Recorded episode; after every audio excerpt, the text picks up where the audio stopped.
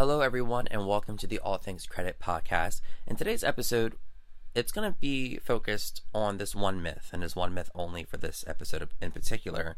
But the myth that we're talking about is keeping a balance on a credit card builds your credit.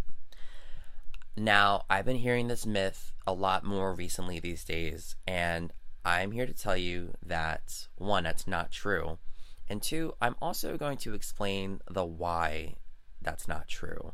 We're going to go over a couple of resources and I'm going to break everything down for you so that you, my favorite listeners, can one, be more educated about credit, and two, understand the logic behind how the credit system was created and what they're looking for.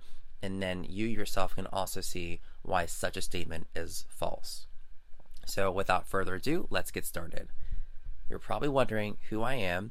I work for JP Morgan Chase. I'm a business credit underwriter all I do is look at credit reports and I'm the one that makes a decision whether to approve or decline people, and I do this for a living. Last year, I issued over $32 million in just credit cards, not other loan products as well, but I have dabbled in that. And I'm an underwriter. I look at credit all the time, and with JP Morgan Chase, they're very conservative. So, without further ado, let's get into why keeping a credit card balance or balance on your credit card is a myth. So, if we're talking about increasing your score, right? We know that FICO score is the main company, the main player that calculates your FICO score. All the banks use them, all the mortgage underwriters and lenders and any anybody who wants to buy an, a car or any loan or associated with that, everyone uses FICO. I know that there are other credit scoring systems like Vantage 3.0, which is by Credit Karma, which is not your real credit score. And then there's also other credit scoring systems out there, but everyone uses FICO. So we're solely going to focus on the FICO score, right? Good. So let's recap. What is calculated within your within your FICO score? There are five components. You have payment history, amounts owed, new credit, length of credit, and credit mix. So those are your five components. We're strictly going to focus on the amount owed. And if you look on FICO.com or just look up the main components of your credit score, this will also show up on the website as well. So let's talk about what amounts owed is, and then we'll go deeper into why the myth is a myth. In a very general sense, amounts owed refers to how much debt you carry in total. However, the amount of debt you have is not as significant to your credit score as your credit utilization. Let's stop there. What's credit utilization? Simply put, it's how much money you are using versus what's lent to you, right? So let's say if you have a thousand dollar credit card limit, you are, you know, you have a balance of five hundred dollars, you are utilizing fifty percent of your credit, or you're using fifty percent of the money that's been extended to you. Now, this is only in regards to lines of credit and credit cards because they're open and revolving. This is different than your secured loans. Hence, why it says the amount of debt you have is not as significant to your credit score as your credit utilization. So, let's read further. When a high percentage of a person's available credit has been used, this can indicate that a person is overextended and is more likely to make late or missed payments. So, we all know that carrying a balance, especially if it's up to your credit card limit, we all know that's bad, right? And FICO is even telling us about what the amounts owed portion of your credit score is.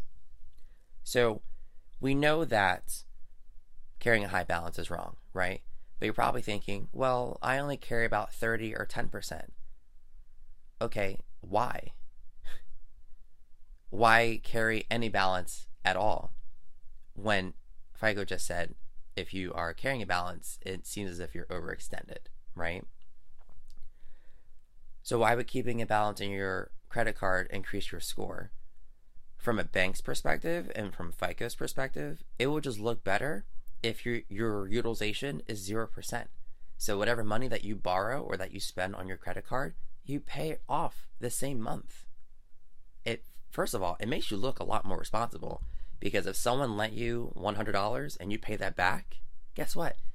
That person is going to think, oh, wow, he or he, she paid me back in full. You know what? I'll give them more money next time because I know that they're responsible. That's how banks view you. So, this myth, wherever it came from, because I tried looking up resources as to where it came from, it, do not believe this myth in that keeping a balance on your credit card is going to boost your credit. Because think about it this way advocate for yourself. Why would you keep a balance on a credit card knowing that you can pay it off in full, but yet you're basically paying interest to the bank, thinking that, oh, well, if the bank, if I pay the bank extra interest, then they're going to increase my score. I have a couple of things for you. One, the banks don't have any control over your credit score. FICO is its own entity, they are a private company. Hey, post editing here. FICO is actually not a private company, they are a public company. I just had to correct myself there so that I can stay consistent with providing accurate information. Carry on. They don't have any affiliates or any attachments to any bank because there's no bank of FICO. There's no FICO credit score bank anywhere, right? So why would that make sense? Number one.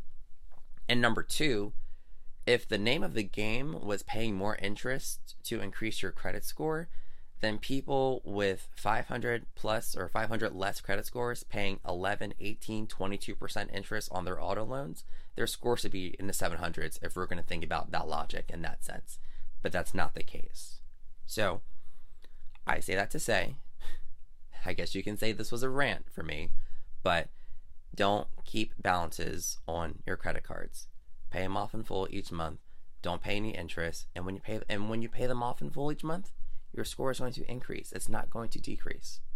Because there's nothing wrong with paying off your debts, especially for open revolving loans like credit cards. So, that'll be the first, or this will be the end of this episode.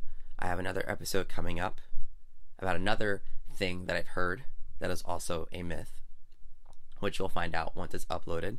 But if anything, I really do appreciate those who have provided feedback and listened to me. And I also have some exciting news coming up, and I'm also upgrading my equipment. So, more to come. And if anything, thank you so much for listening.